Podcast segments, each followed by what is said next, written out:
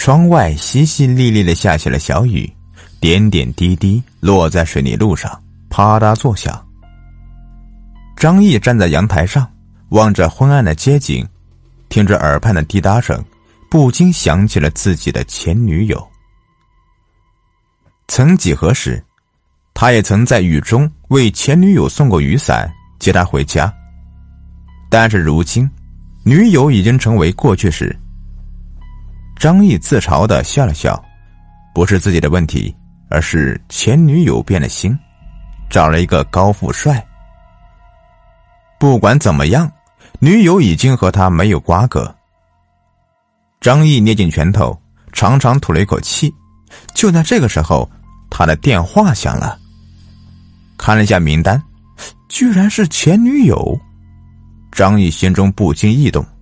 前女友这么晚了给自己打电话，要有什么事吗？还是回心转意了？他按下了接听键，语气有点激动：“小燕，你还好吗？”“挺好的呀。”电话那头是轻快的声音。“这么晚打电话有什么事吗？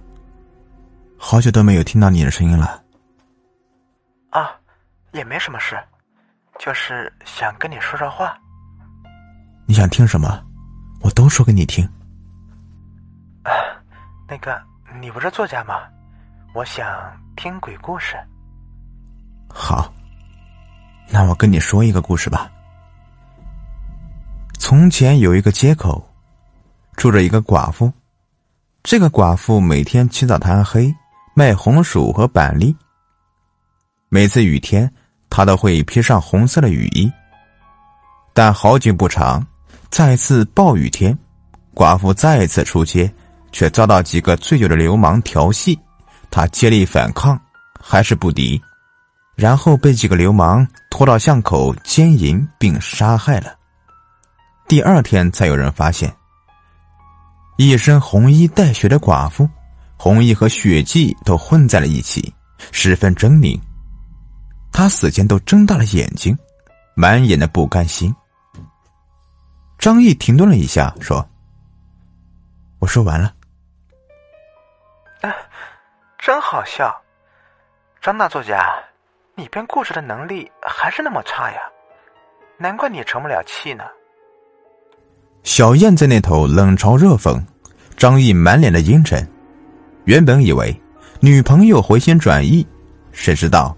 他是来奚落自己的。他正要反驳两句，电话那头变了声音，是一个男人的声音。好了好了，睡觉了。你电话也打了，调也调戏了，嘿，赶紧睡觉。张烨知道那是故意的，这个男人正是小燕出轨的那个高富帅，他很恼火，想要骂上两句。文人的尊严终究化成了闷在心头的愤怒。电话那头自己挂了，留下一串省略号。张毅不甘心，他被这些戏弄，小燕当他是什么呀？电话那头的小燕躺在高富帅龙泽宇的怀中，看起来很是甜蜜呢。哼，今天真是的，本来还要演一场好戏的。小燕道：“你够了，跟你前男友打电话也不经过我同意，下次不许这样了啊。”龙泽宇道：“好了好了，我也只是玩玩而已嘛，对你才是真心的呢。”小燕撒娇道：“我明白，睡了，不早了。”龙泽宇应声，把灯一关，一个雨天的晚上就此过去。第二天，小燕和龙泽宇一起起床，到龙泽宇家里的公司上班。这天依旧是个雨天，小雨变成了大雨，哗啦哗啦，非常汹涌。深沉的夜，像是有一只凶兽潜伏一般，发出嘶嘶的喘息声。暗无月色的云层下，是一起行走在街道上的小燕和龙泽宇。雨天逛街的感觉很好吧？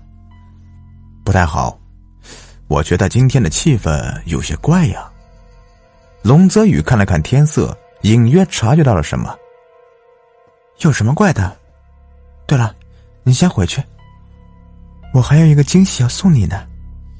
小燕突然说道：“惊喜？生日礼物吗？今天是你的生日，我肯定要送你一份心意了。”哼，好，那我先走了，你自己小心一点，我在家等你的惊喜。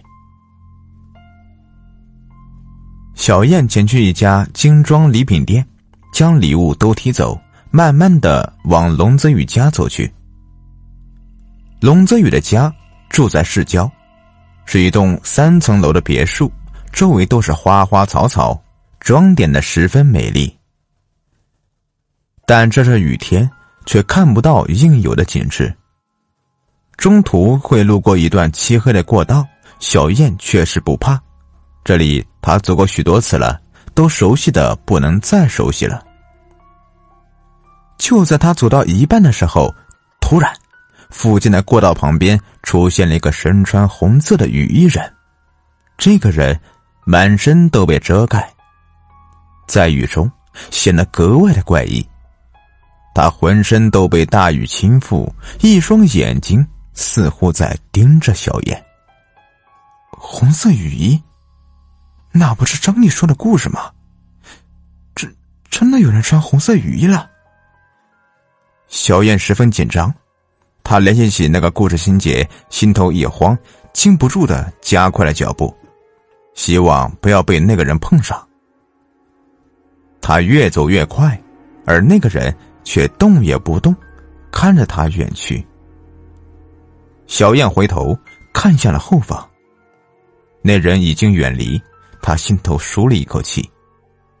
很快就到了龙泽宇家了，走进家中，心头的大石终于落下。小燕抛去那些不快，带着笑容给龙泽宇送上了礼物。龙泽宇很满意，是他很喜欢的东西，二人情不自禁的做了一些亲密的动作。轰隆一声，一道雷声落下。两人惊得分开了，小燕被吓得不轻，她联想起那个红色雨衣人，心头没有来的慌乱。她走向客厅方向，想打开电视解闷，却无意中发现窗口有一片红亮的颜色，是雨衣，是那个红色雨衣。小燕惊得叫了起来。龙泽宇也被小燕的举动给吓到了，连忙跑过去，怎么了？小燕，是不是打雷吓到你了？不是，是红色雨衣，有鬼。小燕不敢看，缩到角落里。哪有啊？龙泽宇看向窗外，什么都没有。小燕抬起头，窗外方向分明什么都没有。龙泽宇一边安慰小燕，一边将窗帘都拉好。在龙泽宇的搀扶下，二人一起上二楼。真的有鬼，我看到了。小燕哭丧着脸。没有鬼的，你肯定是看错了。我觉得你需要休息。你今天好好休息吧。龙泽宇很严肃的说道。小燕这才躺在床上，裹紧了被子，缩着身子。轰隆。又是一片雷声，店里开始不稳，灯光一闪一闪的，小燕的脸被吓得煞白，不敢说话。龙泽宇一边安慰她，一边准备下楼打开备用电源。别走，陪我吧。小燕拉着龙泽宇：“我去打开备用电源，马上就上来。”龙泽宇话音刚落，又是雷声阵阵。电力短路了，灯光彻底熄灭。龙泽宇赶紧走出房间，跑下楼去。身后的小燕瑟瑟发抖，躲在被子里，大气都不敢喘。外面的雨声叮咚作响，隐约有夜光照进房间。龙泽宇打着手电筒来到一楼的电力室，正要打开电力，突然他听到身后一阵响声。龙泽宇转过头，看到一个穿着红色雨衣的人。那个人双手缩在衣服里，显得非常诡异。那人静静的站着，似乎在盯着他。龙泽宇没有慌乱，他立刻下意识的觉得有人闯进家中，他赶紧打开电源。就在这个瞬间，那人动了，衣服里掏出一个尖锐的利器，不等龙泽宇反应，利刃已经刺入了他的心脏里。他喉咙嘶哑，发不出丝毫声音，眼睁睁看着自己的胸膛被尖刃刺入，血流如注。利刃收回，血光四溅，龙泽宇缓缓倒地，一动也不动了。龙泽宇，楼上传来了小燕的声音。小燕始终在呼喊，却没有龙泽宇半点声音。他害怕了，他移动步伐来到楼梯口，想要寻找龙泽宇的身影，却惊奇的看到一个红色的身影。利刃滴落着鲜血，血液和雨水一起渗落到地上，啪嗒啪嗒的，比雨声更加清脆入耳。你是谁？别过来！小燕惊叫着，到处乱跑，跑到了三楼。那红色雨衣人却一步一步的往楼上逼近，双眼带着血红的光芒。小燕死了，身体被肢解成了五块，分别放在不同的房间。凶手十分残忍，下手狠辣。警方来调查都被吓了一大跳。